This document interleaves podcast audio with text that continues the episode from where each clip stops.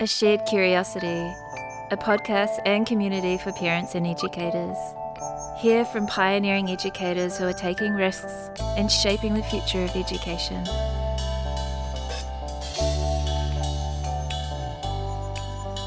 Kia ora koutou, ko Kate Toko Ingoa, and welcome to A Shared Curiosity. I'm Kate, and I feel really honoured to introduce to you Rebeccah Bassett Smith.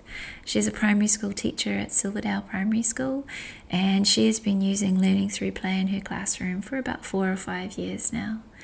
What I love about hearing her journey through finding Walker play and then the Reggio and trying things out is she's recognized throughout it that she has been a learner and there's some vulnerability there, especially when you're trying to be a learner and a teacher at the same time.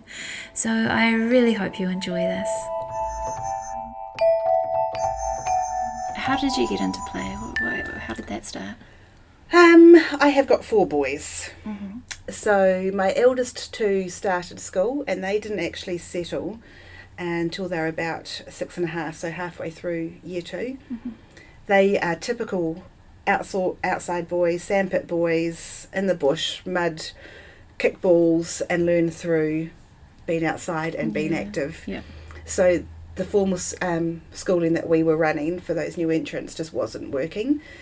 So at that time, after my first two started school, I actually came back full time. And that's when I realised, right, what we're doing is not working. Mm. If it's not working for my two boys, there's got to be other children that's not working for as well. So I started researching play um, and sort of different things that we could do for those those new entrants to make that transition as seamless and as easy and as fun as possible. Sure. Um, so got into that, um, started researching play. There's a whole lot of different things um, that I looked into. There was um, obviously Reggio and Montessori, Steiner, um, there's one called Walker Learning, which is Australian based. Um, and I sort of had a look. I was looking at what early childhood centres do and how I could incorporate Te in. Mm-hmm. Um, and so I just we just sort of changed what I was doing in my classroom. It made a huge difference to the well-being and happiness of those students, and achievement data wasn't affected at all. Um, so a proposal to the board was then put forward to introduce play. Mm-hmm. How I um, was sort of trialing it in my class yeah, yeah. to do um, for the whole team, and then um, during that year, my third child started, and what a difference!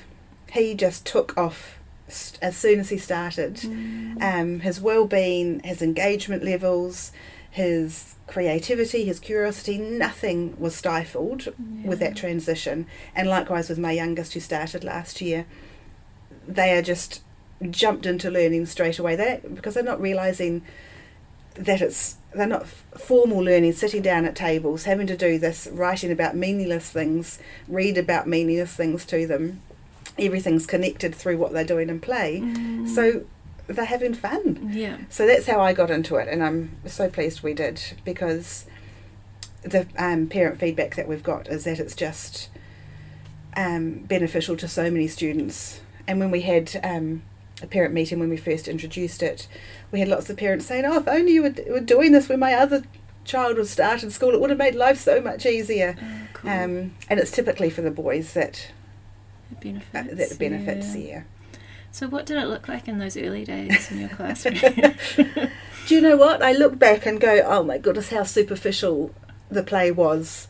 Um, it was me setting up what I thought was going to be amazing ideas. Yeah. Um, however, it wasn't at all child led. It was me determining the need. We had a set topic that we had to cover for each term. So I was coming up with ideas. Say it was dinosaurs, I would come up with dinosaur um, puzzles and books. Mm. I would come up with an art activity that everyone had to do, and so yeah, I look back on it now, going, yes, I can see there were aspects there that were fantastic, but there was a lot of room for improvement, which obviously we have done over the years. Mm. Um, however, upon saying that, because um, it was a lot more fun and um, the activities were a lot more engaging. Um, then everyone's sitting down and doing writing now. Everyone's sitting down and doing reading now. And maths now, I was pulling out groups within that time. So that did help. Um, so yeah, we've just progressed and progressed since then. Mm. Would you? I was wondering whether, like, you look back on that time.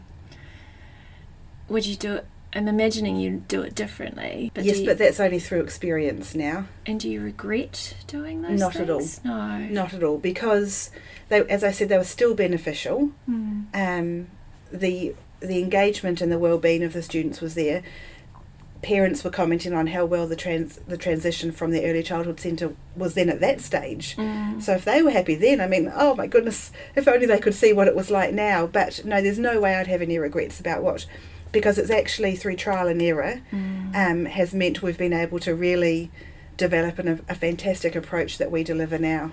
How were you feeling in that time, like, as a teacher? Uh, overwhelmed probably, because I knew that it wasn't how I wanted it to be delivered yet. Um, I was also supporting the rest of the team who was really adjusting. Some there were some teachers in the team who have been teaching for 30, 35 years in the very in the same very formal structured way. They had task boards. They had um, follow up worksheets to do after each reading activity, reading group, and things like that. So there was a whole mind shift, a whole pedagogical shift that I had to support these teachers through as well. So overwhelming, but also sort of just bubbling because oh my goodness, we can see the potential. This is this is really amazing, Mm. and we're, we're on the verge of the start of something new. And at that time, there weren't many schools doing it at all either. So it did mean that we were sort of on our own. What Um, year? What, what year We started, I started myself in 2015, and so we started in 2016. Wow. Yeah, for the team. So there were a few schools, there were um, Montessori and Reggio schools, Mm. um, and if they were doing, other public schools, if they were doing play, it was more a developmental on a Friday morning or having an afternoon block Mm. once once a week to do play. Yeah. Whereas when we started, it was wham, it was all day, Mm. um, straight away, every day. Alright, yeah. So, in some ways, we took on too much, but in some ways, it also meant we could see the shift and the difference was making a bit quicker. Mm. Sounds like you set the bar quite high. We did. we did. Um, but we achieved it. Yeah. And we look back and we go, wow. Mm. And everyone would never go back to the more standard, formalised way of teaching. How have you documented this kind of journey? In terms of achievement data or in terms I don't know. So- I'm guessing everything. Yeah, so we have tracked achievement data for that Mhm. initial cohort, and we're actually tracking them each year through their primary school here Wow. to see if it's made a difference in terms of those core um, skills, those social skills, um, oral language. Mm. So we're actually tracking tho- that cohort. We actually track each cohort as well. Mm. Um, then on, we track um, using the Leuven scale, the well-being and engagement levels, and that's a really powerful way to prove that play is beneficial because if if the children are engaged, have high levels of engagement and deep levels of play, and their well-being, they're happy to be at school. Well, it's a win. Mm. You're going to get achievement, so it doesn't really matter about the achievement data because if they're happy to be here and, and engaged in their learning, everything else falls into place. Uh, so we track that. We have documented um, all our reflections um, and all the modifications we've made over the years um, because there have been numerous. And I mean, even this year, this is probably the most stable year that we've had where we haven't made any major adjustments yet. there's still another term and a half to go, but there's still time. However, we are pretty happy with what we're delivering at the moment. Mm. Um, so we've been documenting the the actual path that we've got, the journey we've been on, really. I want to hear what it's like now, but I, I kind of want to go back into what training, what, what research, what were you doing in those early stages? So 2015, that's when I was researching myself, um, and it was just purely through Google. Mm-hmm. I um, finding what I could find out about learning through play, play play based learning, discovery time, um, all those kinds of ones that come up when you Google that kind of stuff. I spoke to our local kindergarten because we had a really great relationship um, with some of the teachers there who have unfortunately since moved on. Um, but they put me in the direction of some um, like child space, some early childhood providers that they have found really beneficial, and um, even just some NACA, the Kindergarten Association um, courses. We've been on a few of those. Through my researching and googling, I discovered uh, Walker Learning. Oh, cool. Um, so that was our initial jump, really. Um, and I approached, I emailed Kathy Walker to see if they run any PD in New Zealand. They weren't at that time, so I arranged 50. uh, They said if I could get 50 attendees, they'd come over Mhm. um, and run a course. So uh, that happened early 2016. I was just wondering, what was it about Walker Play there? Um, they actually had a structure to it. Um, there's a she's written a really good book called Play Matters, and it really unpacks their Walker learning approach. And to me, for those for the teachers I knew in my team that I had that have a real had a really formal teaching approach, I thought this would be a good first step because there were components to it. Um, they had a mat time at the start and at the end of their play block, and it was just one morning um, a day. Mm. And those mat times, they called tuning in and reflection time, were actually linked to learning the more formal learning and writing, reading, and maths that you'd be doing for the rest of the day. So I thought actually that's a really good transition point for those staff um, members that I knew were going to struggle. Um, and it worked. It, everyone jumped on board and they could understand it because the Walker learning approach is really quite um, structured in its delivery. Mm. Um, by the end of our first year in 2016, people have gone, Whoa, this is just too rigid. There's no room for movement here. So we were able to actually take a little few little things that we like from the Walker learning approach um, and incorporate into what we um, have now. So Walker learning was probably a big one. Likewise was was um, Reggio. So we first decided to um, change our classroom environment because all the Reggio readings talk about the classroom as your third teacher. Mhm. So we really unpacked that as a team about the areas that we wanted in our classrooms and we wanted them to be have consistency amongst the team. So we wanted common areas.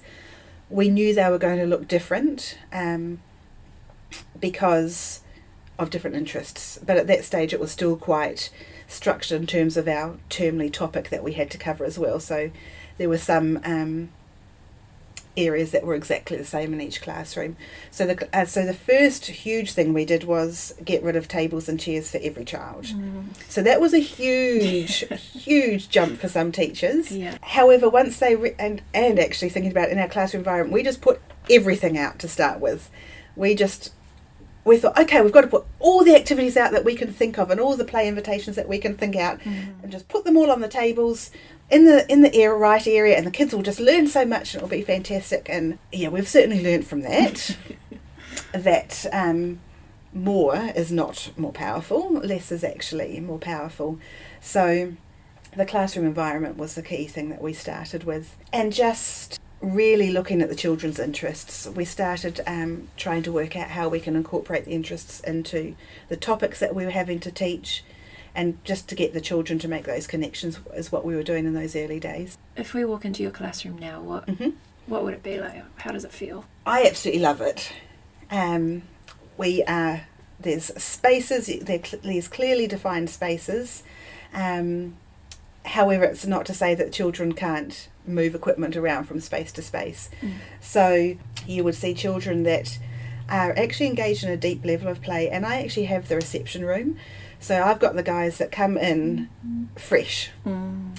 They stay with me for about a term, and even um, with these little ones, the depth of play that you see is just just phenomenal. It's just amazing, and I would say it is partly to do with the classroom environment. So we've got all different areas set up. Everything in the area has um, in each area is has a deliberate intention. It's been put there for a particular reason because there's been an interest or there's been a need or a question asked about it, and so it's been put out as an invitation for students to um, go and work with if they want to. Obviously, it's not compulsory. They so they're just free to go throughout the day in any areas of the classroom, and we are here more as a teacher, as a facilitator, really. Um, they ask us if they need something, we will say, right, well, let's see what we can help. What else can we do? I got today about um, how was metal made, which was a really interesting one. So Yeah. I said, actually, I'm going to Google that, and I'll get back to you tomorrow about. And so we'll have to obviously then do a whole study of rocks. I'm I'm guessing Yeah. which will come into that. So that will, yeah, ignite a whole different sort of path that we can go down. How do you feel in that space where you're like, actually, I've got no idea how metal's made?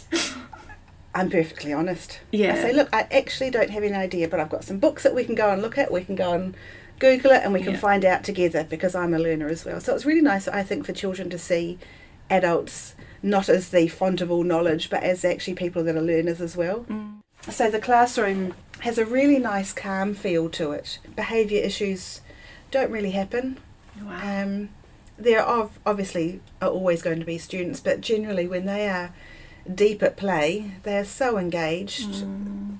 that they just want to keep on doing what they're doing. So there's no need for behaviour to occur, and because there's enough space in the in the classroom as well, we Mm. haven't jam packed it with lots and lots of equipment. So there is freedom for children to move around as well. So how does? Can you talk me through your day? What does your day? look typical like? day? Yeah. So we do have a mat time to start with, and we talk about learning that's going to be happening throughout the day. We sort of share the visual timetable, um, as most classes do, really. We um, might share a new invitation that's been out on offer. Generally, children come into school and they've already actually um, done something that they'd like to share, so we can share that. We so that we sort of have a little mat time then. Children are free to play, and then we have a reflection time at the end of the play where it's a sharing and connections are made. So, if, um, for example, a child today drew a story, and they asked me if they could write. Um, I like my family. They draw on their family, so I helped them write this the story. So we shared that, and we're able to make the connections. Oh, do you remember how at writing time we're learning to leave finger spaces and full stops? Look, can you see them on here? So we're actually making connections to what we're going to be learning later on in the day, which is Yeah, yeah. really valuable because it's not just coming from me; it's actually coming from their peers, and they can Mm. actually see the evidence in someone else's work as well. So we do that from nine till half past ten. Okay. Um, from half past 10 to just before 11, we actually do whole class Yolanda Soryl Phonics Mhm. and Casey Caterpillar. Mhm. We do that as a whole class um, in my room because I am the reception room, so generally they are all at the same level. However, there are times when um, I'm writing with kids later on that, and I will see a need, so Mm. I will actually work with them after that as well. The rest of the day, the second and third blocks, which are an hour for the middle block, an hour and a half for the middle block, an hour for the last block, the children are still free to play. Mm. However, during that time, we are not as an observer um, and and supporting the play. Instead, we are actually withdrawing groups. So we withdraw groups for writing, reading, and maths. But not every child's seen every day for writing and maths. They are for reading, Mhm. but not for writing and maths. Um, so we try and get over the whole week. They're seen at least a couple of times for writing, a couple of times for maths. Mm. Um, reading is our non-negotiable at our school, so we have to do that every day. Obviously, when I'm not with a group, I roam around and redirect where needed and um, support where needed Mm. and question and make more observations as well. So it's a really nice way to teach. You're Mm. actually um, no longer rushing to get through all the groups.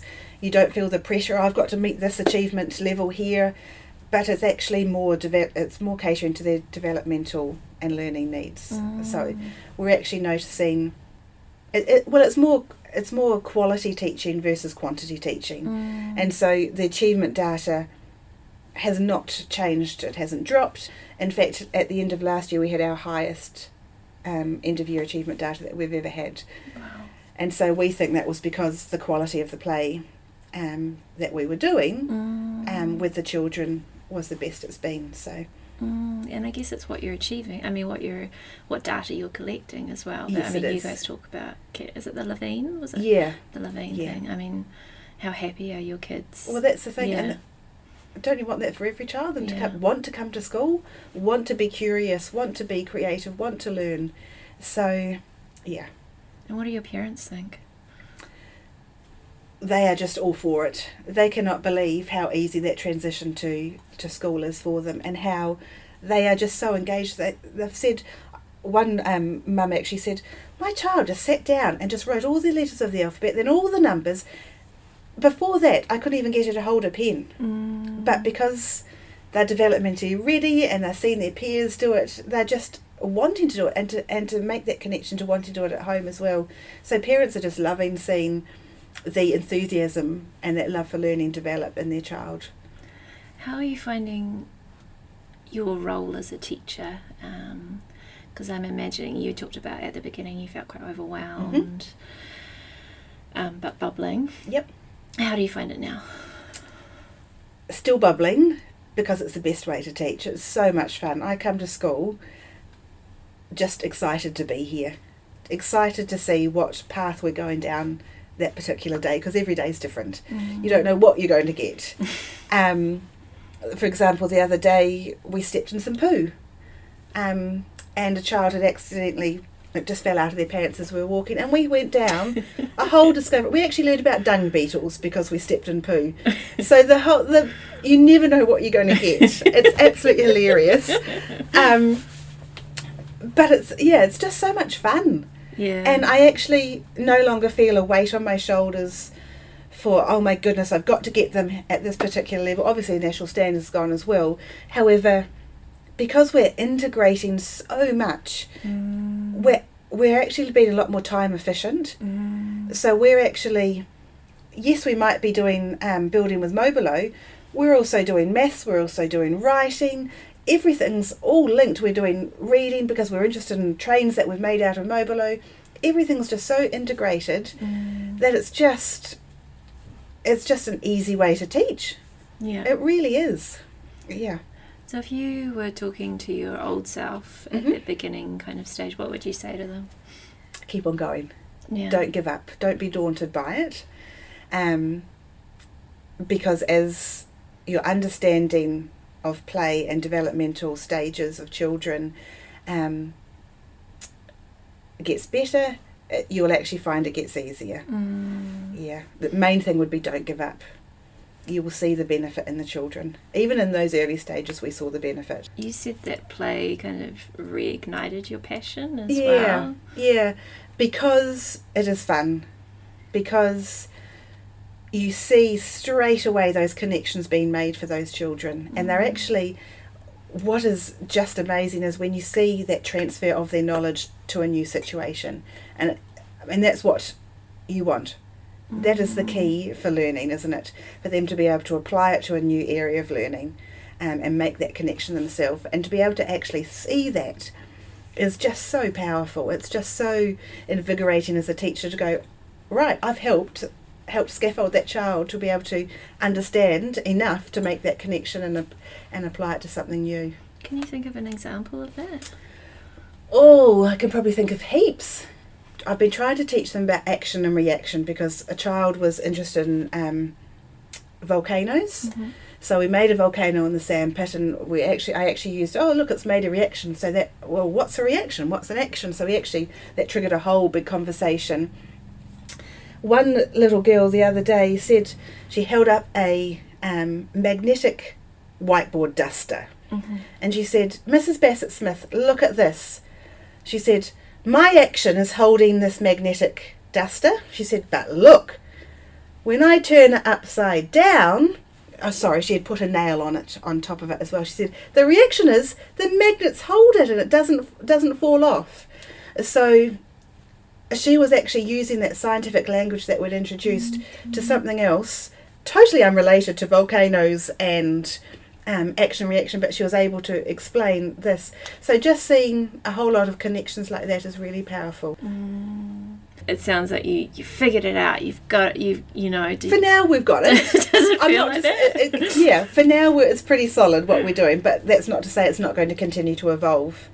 Um, as we continue on this journey because we need to continue being reflective Mm. about our practice because there's always room for improvement. Mm. So it's just being open to that kind of reflective practice, is, really. absolutely. Yeah. Absolutely. So finishing up, thanks so much. Oh, you're welcome. I'm, I'm, I, as you, uh, yeah, I could talk for hours. I'd love that. Um, I just feel really honoured. Um, is there any quotes? I was also thought thinking, was there a book or an article, something that just really connects to you that you've? so, as I've mentioned, I do really love um, that play matters. I do um, really like the Reggio hundred. Um, oh, the names that totally escape me. I can see the cover of the book, The Hundred Languages. Nice. Um, but there is a lovely quote that I really like by um, Loris Malaguzzi from the Reggio approach. It's learning and teaching should not stand on opposite banks and just watch the river flow by. Instead, they should embark together on a journey down the water through an active reciprocal exchange. Teaching can strengthen learning how to learn. And so that just really reinforces how connected they should be, how it should be a lifelong journey. Learning should be a lifelong journey, and it just should be all connected and enjoyable. It's so beautiful because it links into your first story about the metal It and does. not knowing. Yes.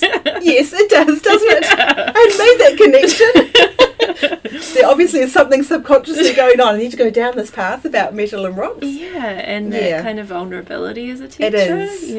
Yeah, absolutely. Yeah. No, there's a whole lot of quotes that, that obviously I, I sort of do really resonate with me, but that one particularly um, really is quite reflective about the journey that we've been on as well. Thanks so much to Rebeccah for sharing your journey with us. Um, if you enjoyed that, please share it with everybody that you can and check out our website for up and coming new episodes. Ka kite!